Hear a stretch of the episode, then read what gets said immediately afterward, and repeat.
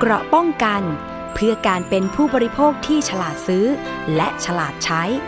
ในรายการ ภูมิคุ้มกัน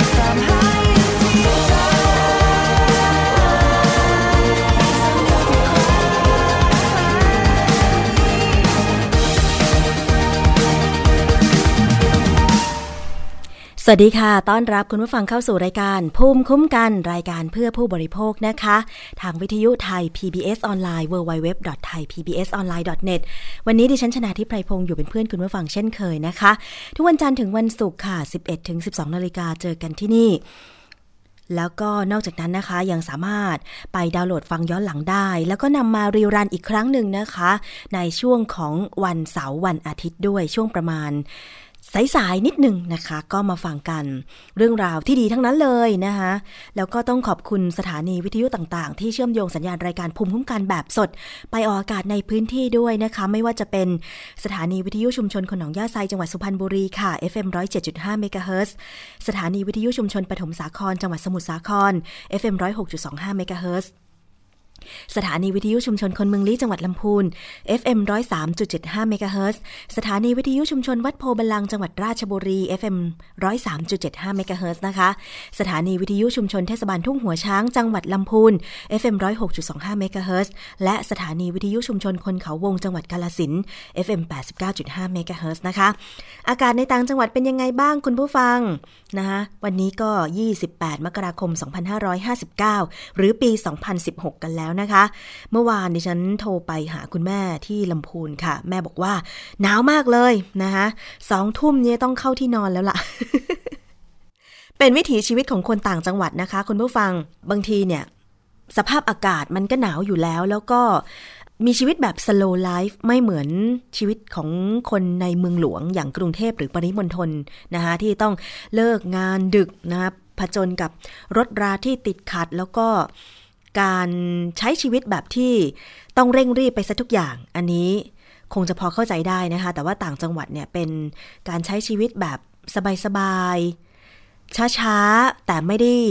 เกียจคร้านกับหน้าที่การงานนะ ก็ยังคงทำหน้าที่การงานปกติไปสวนไปนาไปไร่ หรือ ทำงานอบตอบจอะไรปกติใช่ไหมคะ คุณหมอคุณพยาบาลก็ปกติ เพียงแต่ว่ามันไม่ต้องเร่งรีบถึงขนาดว่า จะต้องโอ้วิ่งไปขึ้นรถเมย์เบียดเสียดเยียดยัดกันนะคะเหมือนคนในกรุงเทพอะไรอย่างเงี้ย คือมันก็สบายในส่วนของออวิถีชีวิตกับความเครียดที่ไม่ต้องเครียดมากนักใช่ไหมคะแต่ว่าในกรุงเนี่ยก็ต้องเผชิญกันนิดหนึ่งแต่ไม่เป็นไรนะคะนุฟัง ตอนนี้เนี่ยกรุงเทพเนี่ยอาจจะเย็นเย็น นะสบายๆทำให้คนอาจจะใจเย็นลง ดิฉันคิดอย่างนั้นนะ ลองนึกถึงภาพตอนที่เราขับรถตอนที่เดือนเมษาอากาศร้อนจัดบ่ายสองโมง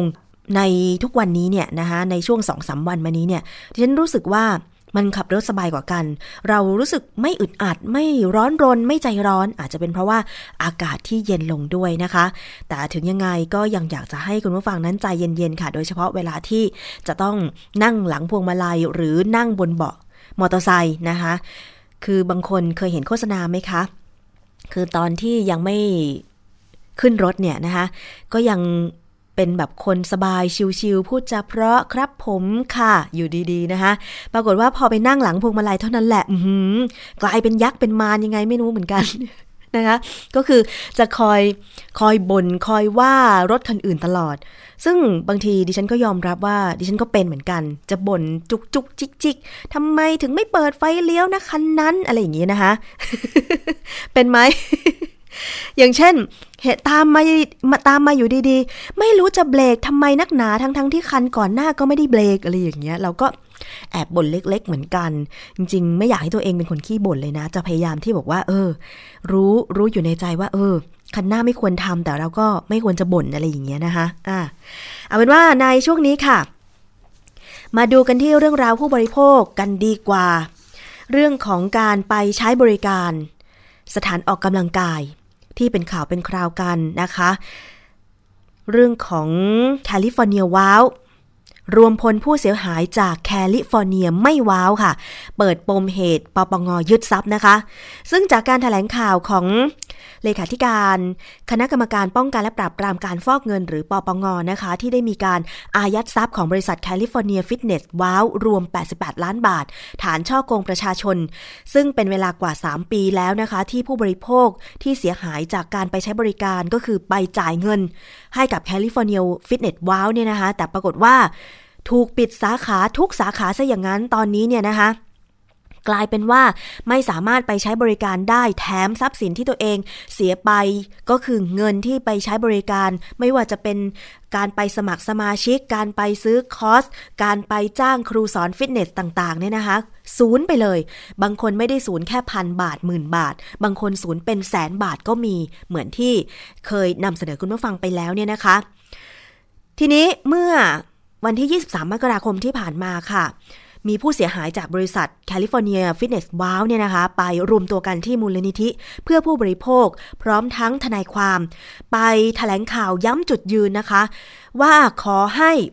เดินหน้าดำเนินคดีกับบริษัทแคลิฟอร์เนียว้าวจำกัด และกรรมการ 9 ราย และเร่งให้หน่วยงานที่เกี่ยวข้องบังคับใช้กฎหมายอย่างจริงจัง พร้อมออกมาตรการเยียวยาผู้เสียหายให้ชัดเจนนะคะ คุณผู้ฟัง สมาชิกของสถานออกกำลังกายแคลิฟอร์เนียฟิตเนสว้าวเนี่ยนะคะ ได้รับความเดือดร้อนจำนวน 639 รายที่เข้าไปร้องเรียน ที่ศูนย์พิทักษ์สิทธิผู้บริโภค มูลนิธิเพื่อผู้บริโภคตั้งแต่ปลายเดือนสิงหาคม 2555 ค่ะ ปรากฏจากการตรวจสอบก็พบว่าแคลิฟอร์เนียว้าวเนี่ยมีพฤติกรรมที่ส่อให้เห็นเจตนาไม่สุจริตหลายอย่าง อย่างเช่น การรับสมัครสมาชิกแบบตลอดชีพในราคาที่ไม่สูงมากนัก เพื่อดึงดูดให้มีผู้สมัคร ถูกกดดันแล้วก็ตื้อให้สมัคร บริการเทรนเนอร์ส่วนบุคคล หากไม่สมัครก็จะไม่ได้รับการดูแล เมื่อสมัครแล้วก็จะถูกหวานล้อมให้ซื้อบริการล่วงหน้าโน่นนี่นั่นเยอะแยะเลยนะคะ ทางสำนักงานคณะกรรมการคุ้มครองผู้บริโภคหรือสคบก็ได้มีการประกาศเมื่อเดือน สิงหาคม 2554 ให้ธุรกิจการออกกำลังกายเป็นธุรกิจที่ต้องควบคุมสัญญา โดยกำหนดระยะเวลาในสัญญาห้ามเกิน 1 ปี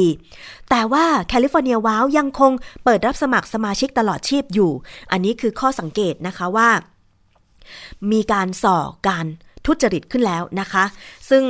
ทางมูลนิธิเพื่อผู้บริโภคในขณะนั้นก็ได้ประสานกับหน่วยงานต่างๆ เช่นสคบกรมสอบสวนคดีพิเศษหรือ DSI แล้วก็กองบังคับการปราบปรามการกระทำความผิด เกี่ยวกับการคุ้มครองผู้บริโภค หรือบกปคบ ซึ่งเป็นหน่วยงานที่ทำหน้าที่ในการคุ้มครองผู้บริโภค เพื่อขอให้ดำเนินการแก้ไขปัญหาทั้งในส่วนของการดำเนินการด้านคดีแพ่งแล้วก็อาญารวมทั้งเรียกค่าเสียหายกับทางบริษัทแคลิฟอร์เนียฟิตเนสว้าวดังกล่าวด้วยนะคะ เนื่องจากว่าผิดสัญญากับลูกค้า โดยไม่สามารถจัดหาสถานที่ออกกำลังกายให้ได้ ทั้งที่รับเงินค่าสมาชิกไปแล้ว แต่เรื่องต่างๆ ก็ไม่คืบหน้า จนกระทั่งดำเนินการผ่านมาค่ะ มีการสืบสวนสอบสวนก็พบว่ามีการออโอนเงินไปทั้งในและก็ต่างประเทศคล้ายๆ เป็นการยักย้ายถ่ายเทเงินเนี่ยนะคะจำนวน 1,699 ล้านบาท จากผู้บริหารของแคลิฟอร์เนียวาว และก็นำมาซึ่งการ ถแถลงข่าวของปปงว่าได้ยึดทรัพย์ ซึ่งเป็นที่ดิน 5 แปลงที่จังหวัดพังงา ของแคลิฟอร์เนียวาวที่ไปซื้อเอาไว้เนี่ยมีมูลค่า 88 ล้านบาท แต่ทีนี้ค่ะผู้เสียหายตั้ง 639 ราย หรืออาจจะมากกว่านั้นที่ไม่ได้ไปร้องเรียนเนี่ยนะคะ ตอนนี้ถ้าอยากจะได้เงินคืน แล้วก็ดำเนินการต่างๆ ร่วมกับทางมูลนิธิ ร่วมกับทาง DSI แล้วก็ปปงเนี่ยจะต้องทำอย่างไรค่ะ วันนี้นะคะดิฉันได้เรียนเชิญทางด้านของคุณนฤมลเมฆบริสุทธิ์ หัวหน้าศูนย์พิทักษ์สิทธิผู้บริโภค มูลนิธิเพื่อผู้บริโภคมาเล่านะคะถึงวิธีการดำเนินการแล้วก็สิ่งที่ผู้เสียหายจากแคลิฟอร์เนียวาวเนี่ยจะต้องเตรียมตัวจะต้องทำอย่างไร ไปพบกับคุณนฤมลนะคะ สวัสดีค่ะ คุณนฤมลคะสวัสดีค่ะ ค่ะ ตอนนี้ผู้เสียหายที่ยังไม่ได้รับเงินคืนเลย สมัครไปเป็นพันเป็นหมื่นเป็นแสนนี่จะต้องทำยังไงบ้างคะ คุณนฤมลคะ ค่ะ กรณีของอบริษัทแคลิฟอร์เนียวาวเนี่ยเป็นมาตั้งแต่ปี 2555 นะคะ แล้วเมื่อปี 2556 เนี่ยก็มีการก็มีคำสั่งของศาลล้มละลายนะคะ มีคำสั่งพิทักษ์ทรัพย์เด็ดขาดเนี่ยเมื่อปี 2556 ซึ่งก็จะมีผู้บริโภคส่วนหนึ่งนะคะที่ทางมูลนิธิสามารถประสานได้เนี่ยนะคะ ไปแจ้งดำเนินการในเรื่องของการขอเฉลี่ยทรัพย์นะคะ ที่กรมบังคับคดี อันนั้นเป็นส่วนหนึ่งนะคะ แต่ว่าถ้าเป็นผู้บริโภคที่ไม่ ไม่ได้ไปขอในระยะเวลาที่มีประกาศในราชกิจจานุเบกษาเนี่ยก็จะเสียสิทธิ์นะคะฉะนั้นเนี่ยผู้บริโภคที่ยังไม่เคยไปทำดำเนินการอะไรเลยนะคะ ที่กรมบังคับคดีนะคะ ก็ตอนนี้เนี่ยทางเราได้ดำเนินการในส่วนของอคดีอาญาเมื่อปี 2557 นะคะ แล้วก็จะมีเส้นทางที่ดำเนินคดีกับผู้ประกอบการนะคะจำนวนเป็นกรรมการของบริษัทจำนวน9รายนะคะ แล้วตอนนี้เนี่ยก็ยังศาล คดีอาญาก็รับฟ้องเรียบร้อยแล้วนะคะอันนี้เป็นนำล่องเรื่องคดีคดีไปก่อนค่ะ ก็ตอนนี้มีโจทย์ที่เข้าไปฟ้องคดีนี้เนี่ยจำนวนสิบห้ารายนะคะแล้วก็ตอนนี้เนี่ยสิ่งที่จะดำเนินการต่อก็คือว่า เมื่ออมีปปทางปปงเนี่ยได้ประกาศอายัดทรัพย์ของทางหุ้นส่วนกรรมการของบริษัทที่ซื้อที่ดินนะคะ ที่จังหวัดพังงานะคะ ตอนนี้ก็อยู่ในช่วงที่จะให้บริษัทมาชี้แจงนะคะ ถ้าเกิดว่าชี้แจงแล้วไม่ไม่ใช่ทรัพย์ที่ได้มาโดยสุจริตปปงก็จะขายท่อตลาดทรัพย์นั้นนะคะคะแล้วก็จะนำไปเข้าแผ่นดินนะคะ แต่ทีนี้ว่าทางผู้บริโภคที่รับความเสียหายนะคะกรณีที่เป็นสมาชิกของแคลิฟอร์เนียวาวเนี่ย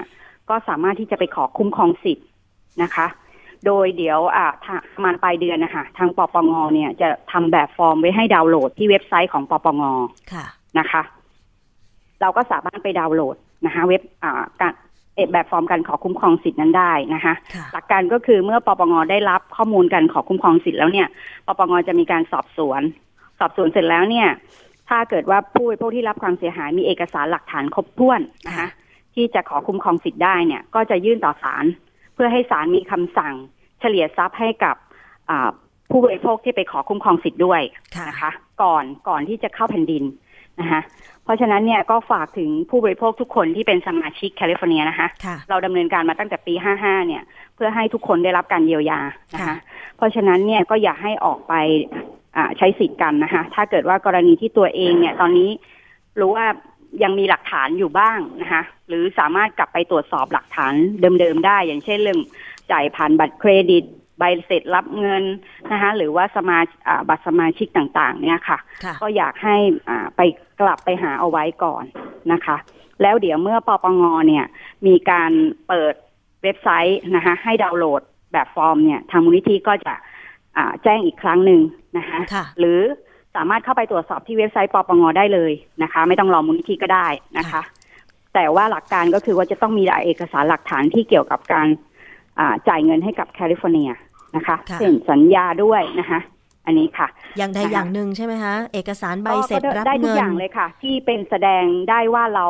เกี่ยวพันอ่าเราต้องการเฉลี่ยทรัพย์ขอเฉลี่ยทรัพย์ด้วยนะคะค่ะแล้วก็เราเคยเป็นสมาชิกกับแคลิฟอร์เนียจริง บัตรนะคะสมาชิกก็อะไรอย่างนี้ก็ได้ใช่ไหมคะบัตรสมาชิกก็จะไม่เห็นตัวเลขเนาะอ๋อแต่ถ้าเราจ่ายผ่านบัตรเครดิตอย่างที่บอกค่ะ เราจะเห็นใบเสร็จอ่าหรือเราไปขอ statement ค่ะนะคะ เพื่อที่จะนำมาขอยื่นหลักฐานนะคะว่าขอละเฉลี่ยทรัพย์ตาม statement ที่เราต้องจ่ายเงินไปให้กับบริษัทเนี่ยค่ะ คืนนะคะอันนี้ก็ต้องไปจัดการเตรียมตัวกันนะคะ ภายในสองสามอาทิตย์เนี่ยค่ะค่ะนะคะต้องเป็นต้นเดือนประมาณต้นเดือนกุมภาน่าจะมีความชัดเจนในเรื่องแบบฟอร์มค่ะอืมค่ะ อันนี้ในส่วนของผู้ที่ร้องเรียนไปแล้ว ซึ่งมีจำนวนประมาณ 639 รายที่ร้องเรียนไปที่มูลนิธิเพื่อผู้บริโภคใช่ไหมคะ ใช่ อันนี้ก็คือส่วนหนึ่งค่ะอ๋อแต่ถ้าผู้บริโภคที่ไม่ได้ร้องเรียนผ่านทางมูลนิธิค่ะแล้วทราบข่าวจากอ่าอ่าสถานีนี้นะคะค่ะก็สามารถที่จะไปยื่นขอได้เลยค่ะ ไม่ต้องผ่านมูลนิธิก็ได้อ๋อนะคะ คือผู้ที่ไปยื่นไม่ได้เคยเลยไปค่ะร้องเรียนก็สามารถที่จะไปขอเออการคุ้มครองสิทธิ์เพื่อเฉลี่ยทรัพย์ ชดใช้คืนจากปปงได้เลย ได้เลยค่ะ ไม่ต้องรออมมูลนิธิก็ได้ค่ะค่ะหรือว่าค่ะท่านที่อ่ามีเอกสารยื่นมูลนิธิแล้วเนี่ย เห็นว่าเดี๋ยวอ่าจะต้องมูลนิธิก็ยินดีนะคะ ทุกคนที่ไปยื่นสามารถยื่นเอกสารได้โดยตรงที่ปปงได้เลยค่ะอ๋อคือสิ่งที่เราออกมาแถลงข่าวเนี่ย เพื่อให้ผู้บริโภครับทราบถึงสิทธิของตัวเองเนาะอ๋อแต่เราไม่ได้ปิดกั้นว่าเฉพาะ เคสที่มาร้องเรียนกับมูลนิธินะคะค่ะทุกรายที่เป็นสมาชิกกับแคลิฟอร์เนียแล้วรู้สึกว่าตัวเองได้รับความเสียหาย อ๋ออ๋อค่ะ เพราะฉะนั้นค่ะเนี่ยก็อย่าลืมนะ ใครที่สูญเสียเงินไปหลายสตังค์จริง ๆ แล้วคนรู้จักดิฉันก็เคยไปสมัครนะ เป็นสมาชิกตลอดชีพด้วยค่ะตอนนั้นนะ แล้วก็ปรากฏว่า โอ้โห พอสาขาที่เอ่อตรงข้ามเซ็นทรัลปิ่นเกล้าปิดไปนี่เขาก็เดือดร้อนเหมือนกัน ค่ะ ค่ะ ก็ได้รับความเดือดร้อนกันทั่วทั้งสิบสาขานะคะค่ะที่ที่เป็นอ่า สมาชิกนะคะ เพราะฉะนั้นเนี่ยเราก็คิดว่าเมื่อเรามีความชัดเจนนะคะ แล้วก็ดำเนินการไปสู่กระบวนการแล้วเนี่ย ก็ตอนนี้ก็รอที่ผู้เสียหายจะเข้าไปดำเนินการขอขอคุ้มครองสิทธิ์แล้วนะคะค่ะเพราะฉะนั้นก็อย่าเสียสิทธิ์กันนะคะ ตอนนี้มูลนิธิก็คงจะทำได้เต็มกำลังความสามารถของทางมูลนิธิได้ประมาณหนึ่งนะคะค่ะ แล้วในส่วนของการดำเนินคดีอะไรต่างๆล่ะคะ คุณนฤมลคะตอนนี้เป็นยังไงบ้าง ต้องอา อยู่ในช่วงการพิจารณาคดีของศาลนะคะ ก็ก็คืออยู่ในขั้นตอนกระบวนการพิจารณาคดี ตอนนี้อ่าจากหลังจากไต่สวนมูลฟ้องแล้วเนี่ยศาลก็รับฟ้องเรียบร้อยแล้วค่ะนะคะหรือว่าคดีมีมูลรับค่ะฟ้องไปแล้วนะคะ ตอนนี้ก็อยู่เป็นประเด็นที่อ่าทางใครที่คิดว่าตัวเองไม่ได้กระทำผิดนะคะก็เข้าไปต่อสู้คดีกันค่ะ แล้วก็ในส่วนการติดตามตัวของผู้บริหารทั้ง 9 รายของแคลิฟอร์เนียวาวนี่ ไม่ทราบตอนนี้พอจะทราบข่าวไหมเขาไปอยู่ไหนแล้วอะไรยังไงอะค่ะ ก็อ่าเท่าที่ตอนนี้ก็น่าจะเป็นเรื่องของการติดตามตัวจำเลยมาให้อ่า มามาสู้คดีมารับนะโทษค่ะใช่มามาสู้คดี เพราะว่าศาลก็ยังไม่ได้พิจารณาหรือมีอ๋อคำสั่งอะไรค่ะนะคะ เพราะตอนนี้อยู่ในช่วงการพิจารณาคดีอยู่ค่ะเพราะฉะนั้นสิ่งที่ทำตอนนี้ได้เนี่ยก็คือว่าอ่าก็รอให้ศาลเพราะทุกคนก็ยังบริสุทธิ์นะคะกค่ะรรมการในเก้าคนค่ะจนกว่าจะมีฐานกระทำความผิด ยกเว้นในเรื่องของอปปงที่ตรวจพบว่าเส้นทางการโอนเงินเนี่ยน่าจะเข้าข่ายฐานกระทำความผิดจริงนะคะค่ะค่ะก็ก็อาจจะต้องใช้ข้อมูลพยานหลักฐานกันในหลาย ๆ ส่วนนะคะค่ะค่ะ แต่ว่าเอาเป็นว่าตอนนี้ผู้บริโภคที่เสียหายไปแล้วรักษาสิทธิ์ของตัวเองด้วยนะคะ จะร้องเรียนหรือว่าจะขอให้ทางมูลนิธิเพื่อผู้บริโภคช่วยในการดำเนินการต่างๆ ก็ได้ ใช่ไหมคะ ติดต่อไปที่มูลนิธิเบอร์อะไรนะคะ คุณนรมน ศูนย์สองสองสี่แปดสามเจ็ดสามสี่ถึงเจ็ดค่ะ ค่ะ หรือว่าจะเข้าไปที่เว็บไซต์มูลนิธิเพื่อผู้บริโภค เว็บไซต์ของสำนักงานป้องกันและปราบปรามการฟอกเงินก็ได้นะคะ ค่ะ เดี๋ยวปลายเดือนถ้าเกิดว่าทางปปงมีแบบฟอร์มเนี่ย เดี๋ยวจะส่งขึ้นให้ดาวน์โหลดที่เว็บไซต์ของมูลนิธิด้วยก็ได้นะคะ ค่ะ เอาละค่ะวันนี้เผื่อว่าจะได้เป็นช่วยกันกระจายช่องทางนะคะ ค่ะ ดิฉันเชื่อแน่ว่ามีผู้เสียหายหลายคน อาจจะเรียกว่าเป็นหลักพัน ก็ได้มั้งคะ คุณนรมนใช่ไหมคะค่ะ จริงๆ ร้องเรียนเนี่ยที่ดำเนินการไปเนี่ยก็พันอ่าที่มูลนิธิเนี่ยหกร้อยสามสิบเก้าราย จะมีที่ส่วนของสคบอีกประมาณหกร้อยกว่าราย ก็รวมแล้วประมาณพันเจ็ดร้อยราย อ๋อ ค่ะ เอาละค่ะ ที่เสียที่จะมาแจ้งความจำนงไว้นะคะ แต่หลังจากแต่จริง ๆ แล้วมีสมาชิกถึงแสนห้าแสนห้าหมื่นราย เยอะมากไม่ เยอะมากๆนะคะ ใช่ใช่เพราะว่าจากที่เป็นข่าวเนี่ยไม่งั้นคงจะไม่เป็นข่าวดังขนาดนี้ แล้วก็ทรัพย์สินที่เป็นข่าวว่ามีการยักย้ายถ่ายเทไปตั้งพันหกร้อยเก้าสิบเก้าล้านบาททีเดียวนะคะ แต่ว่าทรัพย์ที่อาจจะตอนนี้ยังอายัดไว้ได้เนี่ยแค่แปดสิบแปดล้านบาท แต่ว่าทีนี้มันก็อาจจะมีความกังวลว่าเอ๊แล้วทรัพย์ที่ยึดมาได้บางที ถ้าสาวไปไม่ถึงต้นตออะไรอย่างเงี้ยจะสามารถที่จะเฉลี่ยคืนอะไรได้ไหม คุณนรมนมีความคิดเห็นว่ายังไงคะ ค่ะ ส่วนของในมันต้องแบ่งเป็นส่วนของคดีแพ่งเนาะในคดีล้มละลายเนี่ย ก็หลักการของคดีล้มละลายก็คือศาลจะมีคำสั่งพิทักษ์ทรัพย์เนี่ยก็ต้องจ่ายให้กับเจ้าหนี้ที่ฟ้องล้มละลายก่อน เพราะส่วนใหญ่เจ้าหนี้ที่ฟ้องล้มละลายคือแบงค์ใช่ไหมคะเพราะฉะนั้นธนาคารก็จะได้ก่อนนั่นน่ะสิคะส่วนที่เหลือเนี่ยไม่รู้จะเหลือถึงผู้เสียหายหรือเปล่าก็สำคัญนะคะ ส่วนของปปงเนี่ยก็ต้องมาดูว่าใครมาเฉลี่ยทรัพย์บ้าง ไอ้ใครมาขอเฉลี่ยทรัพย์บ้างนะคะ ทุกคนมีสิทธิ์ขอค่ะ เพราะว่ามันไม่ได้เกี่ยวกับคดีมันคนละเรื่องกัน อ๋อ ก็ว่ากันไปตามสัดส่วนว่าอย่างนั้นเถอะใช่ไหมคะ ใช่ค่ะ ใช่ค่ะ ค่ะ แต่อย่าลืมไปรักษาสิทธิ์ของผู้บริโภคกันแล้วกันนะคะค่ะค่ะ ถ้ามีความคืบหน้าอะไรอย่างไร เดี๋ยวก็จะได้เรียนเชิญคุณนรมนพูดคุยอีกครั้งหนึ่งนะคะได้ค่ะยินดีค่ะ ค่ะ ขอบพระคุณค่ะ ค่ะ สวัสดีค่ะ ค่ะ สวัสดีค่ะ เอาละนั่นคือเรื่องของสถานออกกำลังกายแคลิฟอร์เนียวาวนะคะ ตอนนี้มาอีกเรื่องหนึ่งค่ะคุณผู้ฟัง จริง ๆ ก็เป็นประเด็นมาหลายวันดิฉันก็พูดมาสองสาครั้งแล้วเนาะแล้วก็มีนักวิชาการออกมาเรียกร้องว่าเอ๊ะสื่อไม่ควรจะให้พื้นที่กับข่าวนี้มากเกินไปนะ เพราะว่าบางทีมันก็อาจจะเป็นการไปตอกย้ำผู้เสพสื่อหรือเปล่าว่าเห็นดีเห็นงามอะไรอย่างนี้นะคะ จริงๆแล้วไม่ได้เห็นดีเห็นงามหรืออะไร แต่ว่าคนที่มีความเชื่อเกี่ยวกับตุ๊กตาลูกเทพเขาก็ยังคงมีความเชื่อกันอยู่ เพียงแต่ว่าเราขอนำเสนอข้อมูลข้อเท็จจริง ข้อปฏิบัติ นะคะในการที่จะอยู่ร่วมกับผู้ที่นับถือตุ๊กตาลูกเทพแล้วกันนะคะคุณผู้ฟัง กรณีที่บางสายการบินกำหนดแนวทางปฏิบัตินะคะโดยสารอากาศยานของตุ๊กตาลูกเทพไปแล้วนะคะว่าอนุญาตให้ขึ้นได้ขายตั๋วเป็นอีกหนึ่งตั๋วนะคะหรือแม้แต่บางรถทัวร์นะคะบางสายก็ มีการอนุญาตให้ขึ้นไปได้ แล้วก็จำหน่ายตั๋วเครื่องราคาอะไรอย่างเงี้ยนะคะ แต่ทีนี้ในส่วนของการโดยสารเครื่องบิน เพื่อไม่ให้เกิดความสับสนค่ะสำนักงงานสายการบินพลเรือน แห่งประเทศไทยนะคะ ได้เรียกร้องผู้ประกอบการสายการบินมาหารือนะคะพร้อมกับย้ำว่าตุ๊กตาลูกเทพเนี่ยมีสถานะเป็นสัมภาระ ซึ่งจะต้องผ่านการตรวจค้นตามมาตรฐานสากล เรื่องนี้มีรายงานจากผู้สื่อข่าวของไทย PBS คุณวิภูสาสุขมากไปฟังกันค่ะ ประกาศของสำนักงานการบินพลเรือนแห่งประเทศไทย เรื่องการซักซ้อมทำความเข้าใจวิธีปฏิบัติ ในการนำสัมภาระติดตัวผู้โดยสารไปกับอากาศยาน ถูกประกาศออกมา หลังการหารือกับตัวแทนสายการบินหลักห้าสาย และบริษัทท่าอากาศยานไทยหรือทออทซึ่งในประกาศตุ๊กตาลูกเทพเป็นสัมภาระ เพราะตามหลักการของการบินสากลระบุให้ผู้โดยสารจะต้องเป็นคนเท่านั้น หากผู้โดยสารต้องการนำตุ๊กตาลูกเทพขึ้นเครื่อง สามารถซื้อตั๋วได้ 2 ใบ ซึ่งสายการบินจะออกเป็น boarding pass ใบเดียว และจะต้องระบุว่าเป็น extra seat หรือที่นั่งพิเศษ และระบุประเภทของสัมภาระ แต่หากซื้อตั๋วโดยสารเพียงใบเดียว ผู้โดยสารจะต้องปฏิบัติตามกฎเกณฑ์การนำสัมภาระขึ้นเครื่อง โดยนำตุ๊กตาลูกเทพไว้ที่เก็บสัมภาระเหนือศีรษะ หรือใต้ที่นั่งเท่านั้น ขณะที่ก่อนขึ้นเครื่อง ตุ๊กตาลูกเทพจะต้องผ่านการตรวจเครื่องเอ็กซเรย์เพื่อตรวจหาอาวุธและวัตถุระเบิดตามมาตรฐานความปลอดภัยการบินสากล ซึ่งหากไม่ยอมให้ตรวจ หรือหากตรวจแล้วมีข้อบ่งชี้ว่าไม่ปลอดภัย จะไม่สามารถนำขึ้นเครื่องได้ ซึ่งข้อกำหนดเรื่องสัมภาระเป็นกฎระเบียบของการบินที่มีอยู่แล้ว แต่การออกเป็นประกาศก็เพื่อสร้างความเข้าใจร่วมกัน ระหว่างผู้ปฏิบัติงานของสายการบินและผู้โดยสาร หลักๆ เราจะบอกว่า คนที่ถือตุ๊กตาเนี่ยตุ๊กตาต้องได้รับการตรวจค้น แล้วการตรวจค้น ถ้าไม่มีการตรวจค้นนะครับ หรือไม่ยอมให้ตรวจค้นก็ไม่ได้ขึ้นเครื่องนะฮะก็จะมีการเพราะว่ามันมีระเบียบขึ้นมาหรือถ้าเป็นการตรวจค้นแล้วไม่ผ่านในเชิง security อย่างใดอย่างหนึ่ง ก็ไม่สามารถจะไปต่อได้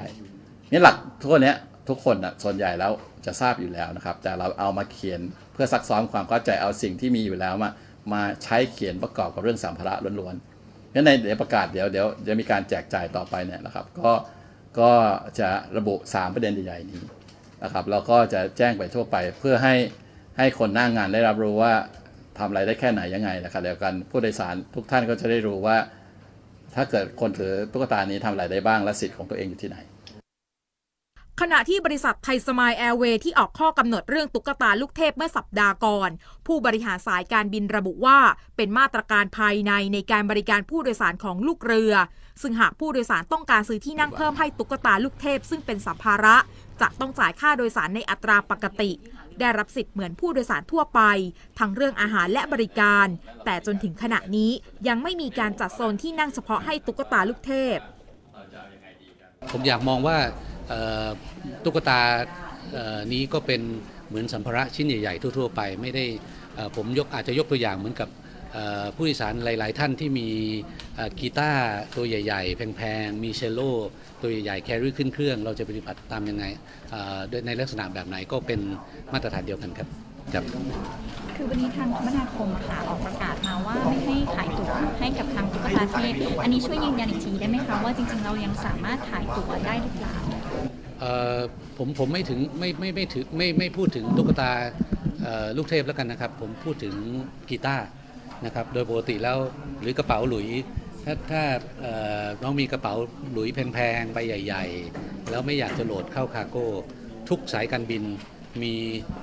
วิธีปฏิบัติสำหรับการซื้อซีเพิ่มอยู่แล้ว ผู้บริหารสายการบินยืนยันว่าจะดูแลไม่ให้ตุ๊กตาลูกเทพกีดขวางทางออกฉุกเฉิน รวมถึงรบกวนผู้โดยสารคนอื่นทางนี้หากผู้โดยสารมีความประสงค์ไม่ต้องการนั่งใกล้ตุ๊กตาลูกเทพ หรือยกเลิกตั๋วโดยสาร สามารถแจ้งได้ที่เคาน์เตอร์ก่อนทำการเช็คอิน วิภูสาสุขมากไทย PBS รายงาน ค่ะ นั่นคือข้อปฏิบัติเมื่อเราจะต้องอยู่ร่วมกับตุ๊กตาลูกเทพนะคะคุณผู้ฟัง ไม่ว่าคุณจะนับถือหรือไม่ก็ตาม ก็ต้องเคารพสิทธิ์ของคนอื่นๆด้วยนะคะ เอาละตุ๊กตาลูกเทพจะสู้ตุ๊กตาหน้ารถได้ไหมคะ คุณผู้ฟังนะเหมือนเพลงเพลงนี้จากลุลา จริง ๆ แล้วตุ๊กตาหน้ารถเนี่ยเป็นคำเปรียบเปรยเวลาผู้ชายมีแฟนใช่ไหมฮะแล้วผู้ชายคนนั้นขับรถ ก็มักจะดูว่า เอ๊ะคนนั่งข้าง ๆ คนขับ เป็นตุ๊กตาหน้ารถหรือเปล่านะคะเอาละเพลงนี้ตุ๊กตาหน้ารถค่ะจะนอนก็ยังอีกยาวจะปล่อยเธอเงาไปคนเดียวได้ไง ความรักก็เหมือนขับรถ ต้องมีจุดหมายปลายทางในใจว่าสำคัญกว่าสิ่งไหนเธอควรจะมีใคร เจอแดดลมฝนเท่าไรจะได้ไม่ไว้วัน เธอยังมีฉันและเราจะอยู่เคียงข้างกันไปแน่นอนจะเป็นตุ๊กตาหน้ารถบนถนนแห่งความรักอยากให้รู้ว่าจะอยู่เคียงข้างจะไม่ว่าทางจะไกลแค่ไหน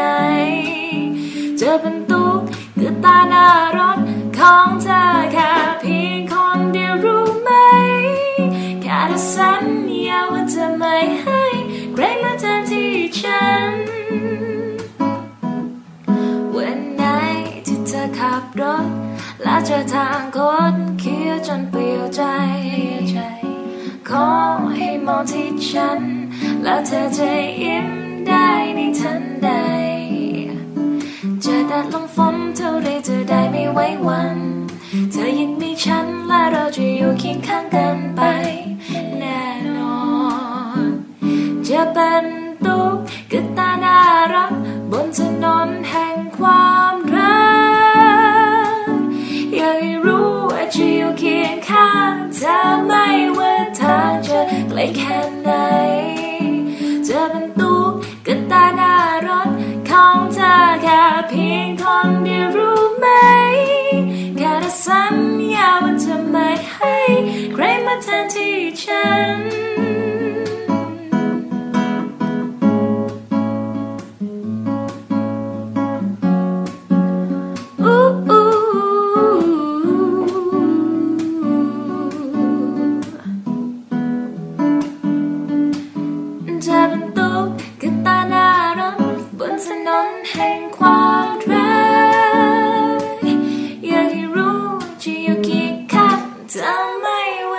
เธอจ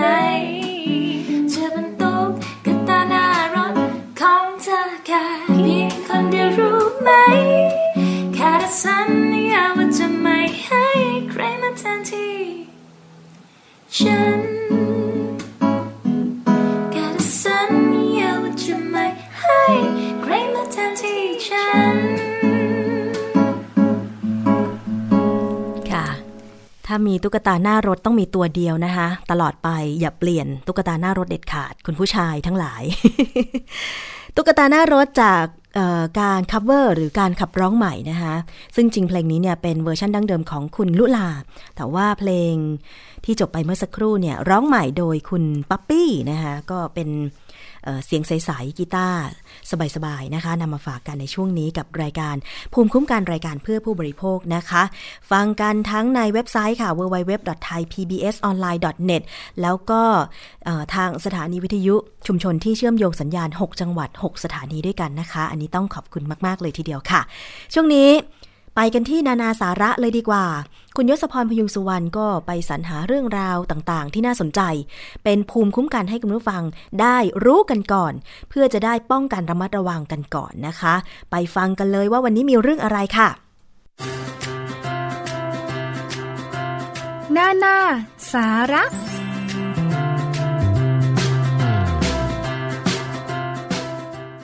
ช่วงนานาสาระในวันนี้นะครับสิ่งที่ จะมานำเสนอให้คุณผู้ฟังได้ติดตามรับฟังเนี่ยก็เป็นเรื่องของเครื่องดื่มที่อยู่ใกล้ตัวคุณผู้ฟังครับ เชื่อว่าคุณผู้ฟังหลาย ๆ ท่าน คงจะเคยได้มีโอกาส ดื่มเครื่องดื่มที่ว่านี้นะครับก็คือน้ำเต้าหู้ครับ วันนี้นานาสาระอยากจะมาคุยและมานำเสนอให้เห็นถึงเรื่องของน้ำเต้าหู้นะครับ ทั้ง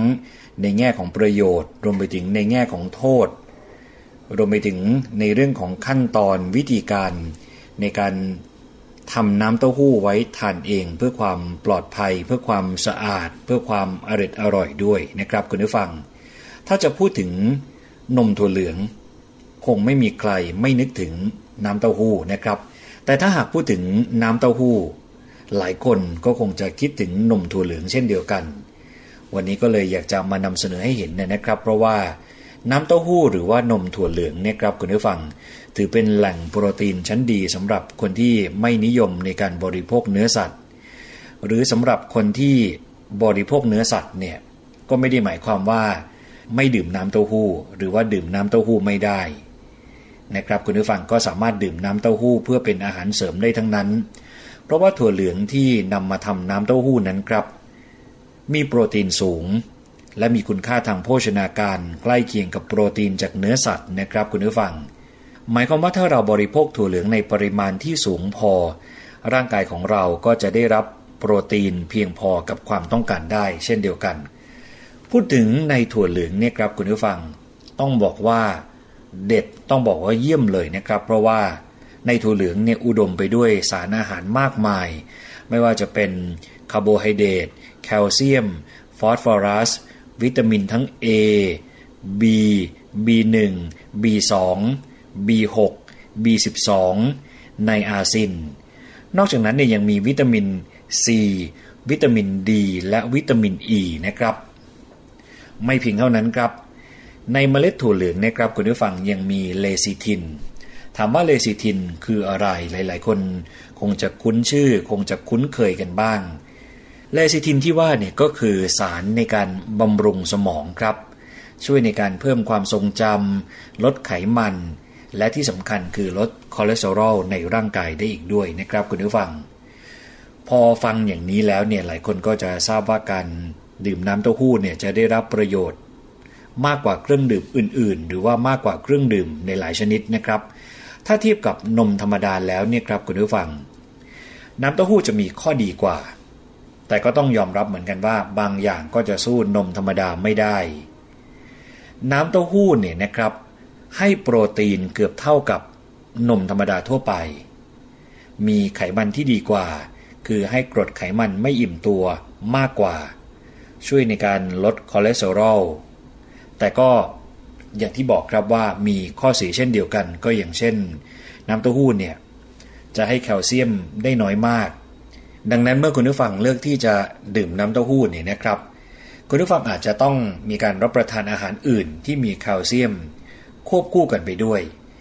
นะครับ ไม่ได้หมายความว่าจะต้องทานพร้อมกันแต่ว่าคุณผู้ฟังก็ต้องทานสิ่งเหล่านี้อย่างเช่น ปลาทอดกรอบ ผักคะน้าหรือว่ากวางตุ้ง เพิ่มในมื้ออาหารต่างๆ ด้วยนะครับ เพื่อที่ช่วยในการเพิ่มแคลเซียม โดยวิธีการในการทำน้ำเต้าหู้นั้น วันนี้นานาสาระ ก็มีมาแนะนำให้คุณผู้ฟังเช่นเดียวกันเผื่อหลาย ๆ คน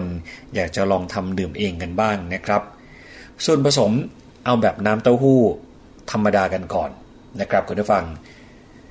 ส่วนผสมก็คือถั่วเหลืองลอบเปลือกแยกกาก และเศษผงออก 1 ถ้วย นอกจากนั้นก็ต้องเตรียมน้ำสะอาด 7 ถ้วยนะครับ น้ำตาลทราย 3 ใน 4 ถ้วย นี่คือส่วนผสม วิธีการทำก็ไม่ได้ยากเย็นอะไรเลยนะครับคุณผู้ฟัง เริ่มจากการล้างทำความสะอาดถั่วให้สะอาด แล้วแช่น้ำไว้อย่างน้อย 6 ชั่วโมง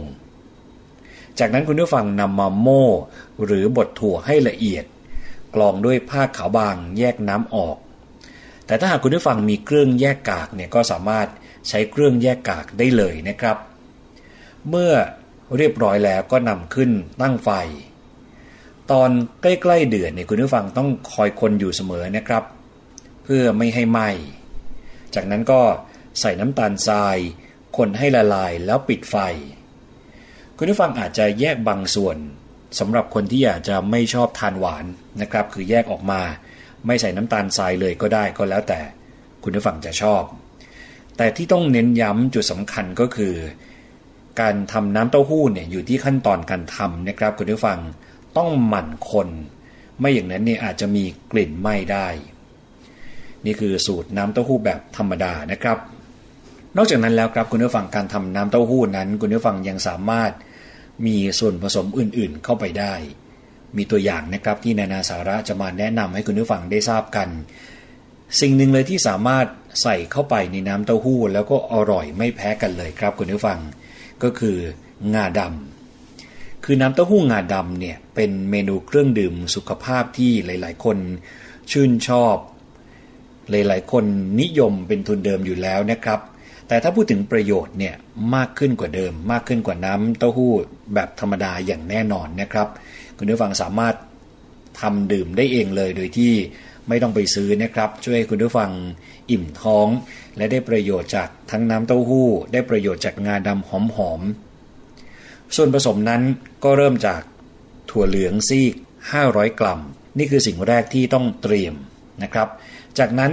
คุณผู้ฟังต้องเตรียมงาดำ1-2 ช้อนโต๊ะ น้ำอุ่น และน้ำตาลทรายสำหรับการเพิ่มความหวานตามที่คุณผู้ฟังชอบ วิธีการก็คล้ายๆกันครับคือเริ่มจากการล้างถั่วเหลืองให้สะอาด เลือกเม็ดที่เสียเนี่ยทิ้งไป ตักขึ้นมาให้เสด็จน้ำครับ จากนั้นคุณผู้ฟังนำไปคั่วในกระทะจนแห้งและมีกลิ่นหอม แล้วก็นำไปแช่ในน้ำสะอาดทิ้งไว้อย่างน้อยสัก 3 ชั่วโมง หรือข้ามคืนจนถั่วเหลืองนิ่ม เมื่อคุณผู้ฟังเตรียมในขั้นตอนที่ 1 เสร็จเรียบร้อยแล้วก็มาสู่การเตรียมงาดำกันบ้างนะครับ คุณผู้ฟังต้องล้างงาดำให้สะอาด จากนั้นก็ตักขึ้นให้เสด็จน้ำแล้วนำไปคั่วจนมีกลิ่นหอมเพื่อเตรียมไว้ จากนั้นครับใส่ถั่วเหลืองที่แช่น้ำจนนิ่มแล้วลงในเครื่องปั่น ตามด้วยงาดำคั่ว เติมน้ำอุ่นลงไปกะพอให้ท่วมส่วนผสม จากนั้นก็ปั่นจนละเอียด ยกลงกรองด้วยผ้าขาวบางคั้นเอาเฉพาะน้ำนะครับ เทน้ำเต้าหู้งาดำลงในหม้อ จากนั้นก็นำขึ้นตั้งไฟต้มจนเดือด คุณผู้ฟังต้องทำไม่ต่างกันก็คือต้องหมั่นคนอย่างสม่ำเสมอเพื่อไม่ให้ก้นหม้อเนี่ยไหม้ พอเดือดแล้วเนี่ยเติมน้ำตาลทรายลงไปก็ชิมรสได้ตามชอบเลยนะครับ คนผสมให้เดือดอีกครั้ง ยกลงจากเตา ตักใส่แก้วก็พร้อมเสิร์ฟแล้วนะครับ นี่คือสูตรน้ำเต้าหู้งาดำมีอีกสูตรหนึ่งที่ดูเหมือนว่าอาจจะดูไม่ค่อยเข้ากัน แต่เชื่อไหมครับว่าสูตรนี้เนี่ยเป็นทางเลือกที่น่าสนใจมากๆครับคุณผู้ฟัง น้ำเต้าหู้สูตรที่ว่านี่คือน้ำเต้าหู้ผสมมะนาวครับ สูตรนี้คิดค้นโดยคุณหมอสมเกียรติอธิคมกุลชัยเป็นจักษุแพทย์ ผู้ที่ใช้ยาร่วมกับการรักษาโดยการแพทย์ทางเลือก แนะนำให้คนไข้เนี่ยดื่มน้ำนมถั่วเหลืองผสมกับน้ำมะนาวเป็นประจำนะครับเพื่อสร้างเสริมการทำงานของสมอง สายตา และยังช่วยในการบำรุงร่างกายให้แข็งแรงอีกด้วยครับ คือว่ากันว่าเป็นยาอายุวัฒนะ ใครที่อยากลองก็ ไม่น่าจะเสียหายอะไรนะครับคุณผู้ฟัง ส่วนผสมก็มีน้ำเต้าหู้ที่ไม่ใส่น้ำตาล 150ถึง200ซีซีและมะนาว 1 ผลนะครับ วิธีในการทำก็ไม่ยุ่งยากเลยครับ คุณผู้ฟังนำมะนาว 1 ผลไปแช่เย็น แล้วนำมาคั้นเป็นน้ำผสมน้ำมะนาวลงไปในน้ำนมถั่วเหลือง คนให้เข้ากัน จะมีลักษณะข้นคล้ายโยเกิร์ต รสชาติเปรี้ยวๆหวานๆนะครับคุณผู้ฟัง ไม่ได้หมายความว่าพอข้นแล้วจะเสียไม่ใช่เลยนะครับ โดยธรรมชาติจะเป็นอย่างนั้น เพียงเท่านี้ครับคุณผู้ฟังก็จะสามารถดื่มน้ำเต้าหู้ผสมมะนาวได้อย่างอร่อยอร่อย และเป็นสูตรที่ช่วยในเรื่องของการดูแลสุขภาพ ยืดอายุของเราให้ยาวนานขึ้นนะครับ วันนี้ก็เอาไป 2 สูตรก่อนครับคุณผู้ฟัง แต่เมื่อพูดถึงสูตรต่างๆ รวมไปถึงประโยชน์ของน้ำเต้าหู้เนี่ยปฏิเสธไม่ได้ว่าก็อาจจะต้องมองอีกด้าน ในแง่ของประโยชน์เนี่ยเราทราบกันเป็นอย่างดีนะครับ คุณผู้ฟังว่า มีส่วนช่วยในการดูแลสุขภาพ ร่างกาย เพิ่มโปรตีนในร่างกายสำหรับคนที่ไม่ทานเนื้อสัตว์ มีการแนะนำให้คนไทยได้ดื่มน้ำเต้าหู้ ราะว่าในน้ำเต้าหู้เนี่ยมีสารอาหารที่เป็นประโยชน์ต่อร่างกายมากมาย อย่างที่บอกไปนะครับว่าเทียบเท่านม แต่อาจจะบำรุงสุขภาพได้มากกว่านม ร่างกายของเราเนี่ยยังสามารถย่อยและดูดซึมน้ำเต้าหู้ได้กว่า 90%ในน้ำเต้าหู้ปริมาณ 100 มิลลิลิตรนะครับ มีโปรตีนจากพืชที่มีคุณภาพดีมากถึง 1.8 กรัม สำนักงานบริหารอาหารและยารักษาโรคของสหรัฐอเมริกา หรือว่า FDA ยืนยันครับว่า โปรตีนถั่วเหลืองเนี่ยเป็นสารอาหารที่มีอยู่ในอาหารประเภทไขมันต่ำไม่อิ่มตัว และอาหารคอเลสเตอรอลต่ำถ้าคุณผู้ฟังทานโปรตีนถั่วเหลือง 25 กรัมต่อวัน จะช่วยลดความเสี่ยงในการเป็นโรคหลอดเลือดหัวใจ นอกจากนี้ครับในน้ำเต้าหู้เนี่ยยังมีสารชนิดหนึ่งที่เรียกว่าไฟโตเอสโตรเจน ซึ่งมีส่วนในการป้องกันโรคมะเร็งเต้านมในผู้หญิง ป้องกันโรคกระดูกพรุน และลดอาการวิตกกังวลที่อาจจะเกิดขึ้นได้ในช่วงวัยทองนะครับคุณผู้ฟัง นอกจากนั้นเนี่ยคุณผู้ฟังทราบไหมครับว่ายังเคยมีการวิจัยพบนะครับว่า การดื่มน้ำเต้าหู้ในปริมาณมากเกินไป จะเป็นผลเสียต่อร่างกาย โดยดรลิตเตอร์ลีถ้าอ่านผิดขออภัยนะครับ ดรลิตเตอร์ลีแล้วก็ The Weston A Price Foundation in Washington DC สหรัฐอเมริกา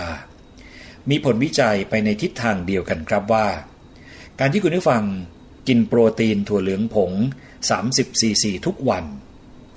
สามารถทำให้เกิดความผิดปกติที่เต้านมจากฤทธิ์ของฮอร์โมนเอสโตรเจนนะครับฮอร์โมนเอสโตรเจนในถั่วเหลืองเนี่ยอาจจะไปขัดขวางการทำงานของต่อมไรท่อ และมีแนวโน้มที่จะทำให้เป็นหมัน รวมทั้งส่งเสริมให้เกิดมะเร็งเต้านมในผู้หญิงได้ คือเพิ่มความเสี่ยงที่อาจจะทำให้เกิดมะเร็งเต้านมในผู้หญิงได้นะครับ เพราะว่ากระบวนการผลิตโปรตีนถั่วเหลืองเนี่ยทำให้เกิดสารพิษที่เรียกว่าไลซิโนอาลานิน และสารก่อมะเร็งที่ชื่อว่าไนโตรซามีนนะครับ นอกจากนี้ยังมีการทดลองมีการศึกษา เรื่องของการทำงานของต่อมไทรอยในคนที่กินถั่วเหลืองเนี่ยนะครับคุณผู้ฟัง พบว่าต่อมไทรอย จะถูกกดการทำงาน และมีขอพอกในหลายงานวิจัยด้วย อีกทั้งถั่วเหลืองมีสารที่ทำให้โปรตีน จับตัวกันเป็นก้อนทำให้เม็ดเลือดแดงและเม็ดเลือดขาวจับกันเป็นก้อนทำให้ประสิทธิภาพ การทำงานของเม็ดเลือดเนี่ยเสียไป นี่คือสิ่งที่ดรมาริลินเกรนวิลเป็นนักโภชนาการนะครับที่แต่งหนังสือเกี่ยวกับเรื่องของสุขภาพ โดยสรุปก็คือว่าไม่ใช่ว่าที่เรานำเสนอในวันนี้เนี่ยนะครับคุณผู้ฟังหรือว่าสิ่งที่ผู้เชี่ยวชาญได้มาพูดถึงน้ำเต้าหู้ และเตือนในอีกด้านหนึ่ง ซึ่งอาจจะตีความว่าเป็นโทษของการดื่มน้ำเต้าหู้เนี่ยไม่ได้หมายความว่าคุณผู้ฟังต้องเลิกดื่มนะครับ เพียงแต่ว่านักวิชาการ หรือผู้ที่ทำการวิจัยเกี่ยวกับเรื่องของน้ำเต้าหู้เนี่ยออกมาเตือนเพียงแค่ว่า การที่เราจะทานอะไรก็ตามเนี่ยควรทานแต่พอดีครับคุณผู้ฟัง ถั่วเหลืองจะดีต่อสุขภาพ ถ้าเราไม่ทานมากจนเกินไปถามว่าเท่าไหร่คือมากจนเกินไป ก็อาจจะยังไม่มีคำตอบที่ชัดเจน แต่ปริมาณที่เหมาะสมที่สุดที่ นักโภชนาการได้แนะนำก็คือวันละ 30 กรัมนะครับคุณผู้ฟัง นี่คือเรื่องของน้ำเต้าหู้ที่วันนี้นานาสาระมานำเสนอให้คุณผู้ฟังได้ติดตามรับฟังครับ ต้องขอขอบคุณข้อมูลดีๆ ทั้งจากกระปุก .com และ Daily News ออนไลน์ด้วยนะครับ ผมหวังเป็นอย่างยิ่งนะครับว่าสิ่งที่มานำเสนอในช่วงนานาสาระ จะเป็นประโยชน์สำหรับคุณผู้ฟัง ให้คุณผู้ฟังเนี่ยสามารถนำไปใช้กันได้ วันนี้ผมยศพรพยุงสุวรรณกับช่วงนานาสาระ ต้องขอตัวลาคุณผู้ฟังไปก่อนครับ กลับมาพบกันใหม่ในวันจันทร์ยังมีสาระน่ารู้ มาฝากคุณผู้ฟังเช่นเดิม วันนี้ลาไปก่อนครับ สวัสดีครับนานาสาระ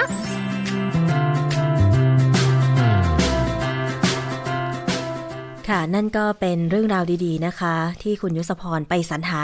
มานำเสนอคุณผู้ฟังค่ะ เรื่องของอาหารการกิน ก็เคยบอกแล้วนะคะว่าจริง ๆ แล้วมันสำคัญ เรียกจะได้ว่าแทบจะเรียกได้ว่าที่สุดของชีวิตเลยก็ว่าได้ เพราะเราต้องกินอยู่ทุกวันวันละอย่างน้อยก็สามมื้อ บางคนก็สองมื้อ เพราะว่าบางคนไม่ได้ทานอาหารเช้า ซึ่งจริงแล้วเนี่ยการที่เราไม่ได้ทานอาหารเช้าบ่อยๆ อาจจะทำให้ระบบต่างๆ ในร่างกายของเราทำงานรวนไปบ้างนะคะ เพราะฉะนั้นต้องทานอาหารเช้าอย่างน้อยๆ ก็ขนมปังสักชิ้นหนึ่งนะคะ หรือจะให้ดีก็คือข้าวต้มสักชามหนึ่ง แต่บางคนก็มักจะอ้างว่าไม่มีเวลา ต้องรีบไปทำงานแต่เช้า อาจจะต้องหาอะไรไปทานรองท้องกันนะคะเพราะบางคนเนี่ยทานแต่กาแฟ กาแฟกาแฟทุกเช้าเลยนะคะซึ่งอาจจะทำให้ประสิทธิภาพในการทำงานนั้นเนี่ยไม่ค่อยดี คุณลองปรับเปลี่ยนพฤติกรรมนะคะว่า ลองทานอาหารเช้าและกลางวัน ให้เยอะๆหน่อย เยอะไปเลยนะคะข้าวสองจานก็ได้ แต่ว่าพออาหารเย็นเนี่ยนะคะคุณลองทานก่อนสักหกโมงเย็นจะรู้ว่าคืนคืนนั้นเนี่ย คุณจะท้องโล่งว่างสบายและเช้ามาคุณจะหิวในทันทีที่คุณตื่น เพราะว่าทั้งคืนคุณไม่ได้ทานอะไร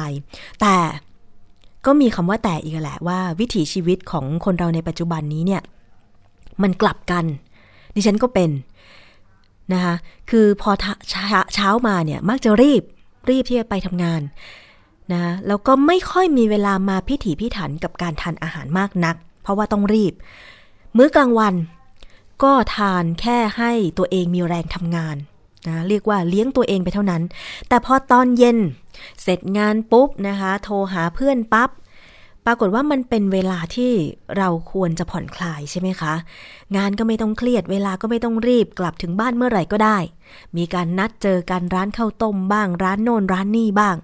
กลับกลายเป็นว่าทานเยอะ ทานเยอะแล้วก็อยู่กันดึกนะคะกลับถึงบ้านก็ดึกสี่ห้าทุ่ม แล้วกว่าจะได้นอน โอ้โห คุณผู้ฟังมันก็เป็นอย่างเงี้ย วิถีชีวิตพอมันเป็นอย่างนี้ไปเรื่อยๆ ร่างกายของเรามันก็เคยชินนะคะซึ่งจริงแล้วดิฉันก็เคยเป็นแบบนี้ และยังเป็นสลับกันอยู่อย่างนี้อยู่ แต่จะพยายามเตือนตัวเองนะคะว่า ไม่ทาน ตอนเย็นเยอะเกินไป อาจจะมีสักสัปดาห์ละวัน อย่างเช่น เย็นวันศุกร์หรือเย็นวันเสาร์อาจจะมีการนัดเพื่อนบ้าง มันเป็นปกติของสังคมมนุษย์ในทุกวันนี้นะคะ เราก็ต้องมีการพูดคุยเสวนาสังสรรค์อะไรกับเพื่อนบ้าง หาที่โน่นที่นี่กินนะคะ ซึ่งหลักๆ แล้วเนี่ยนอกจากการกินก็คือการได้มาพบปะเพื่อนๆ พบปะญาติพี่น้องนะคะ แต่ว่าเรื่องอื่นเนี่ยมันอาจจะตามมาทีหลัง แต่ว่าเรื่องอ้วนเนี่ยมันตามมาแน่ ๆ ถ้าเกิดว่า มีปาร์ตี้บ่อยๆ ใช่ไหมคะคุณฝ้าย อะ ต้องถามนิดนึงนะ แต่จริงๆคุณฝ้ายไม่ได้ปาร์ตี้บ่อยหรอก นะ ดิฉันก็เห็นอาทิตย์ละหนเอง ก็เป็นปกติธรรมดา ใช่ไหมคะ ไม่บ่อยแต่ไม่หยุดอะไม่เป็นไรนะ ไม่หยุดแต่เราต้อง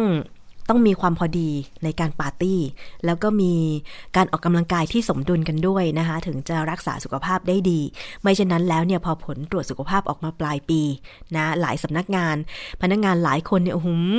ตอนกลางปีนะคะกินกันอิ่มน้ำสำราญนะคะพอผลการตรวจสุขภาพออกมาทีเดียวเท่านั้นแหละนะคะ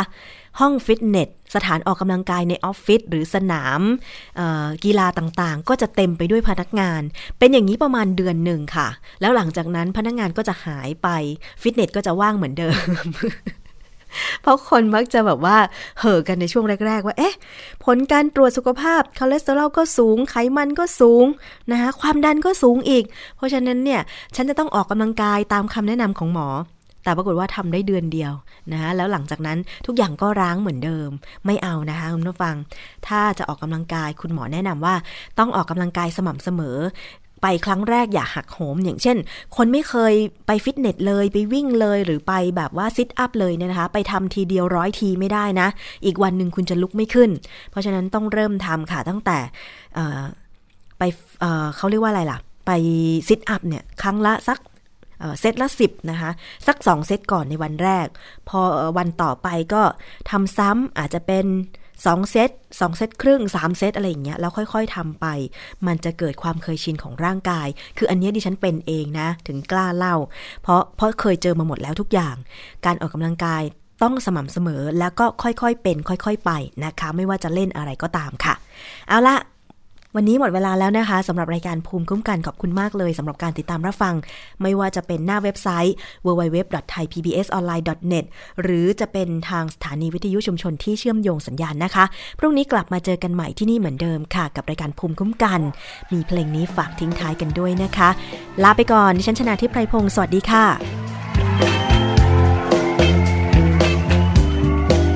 จะวอนคอยตายยังไงใจเธอคง ไม่เปลี่ยนเธออยากไป ฉันคงต้องปล่อยเพื่อเก็บของเธอไปเหลือไว้เพียงแค่ความคมคืนทำได้ไง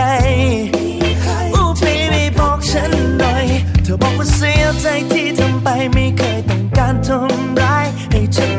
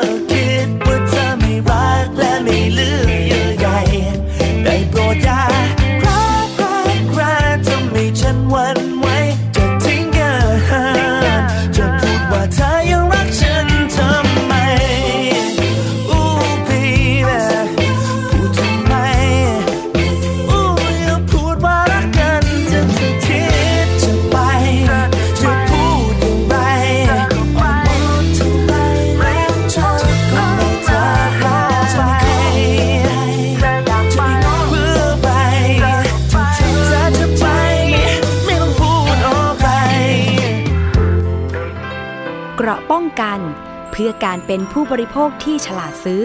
และฉลาดใช้ ในรายการ ภูมิคุ้มกัน